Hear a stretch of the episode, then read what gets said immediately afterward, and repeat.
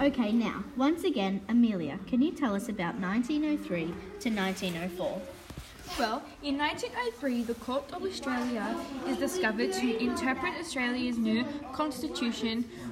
William Farrer released a variety of wheat called Feder- Federa- Federation. Suffragan Vida Goldstein stand for election to the Senate.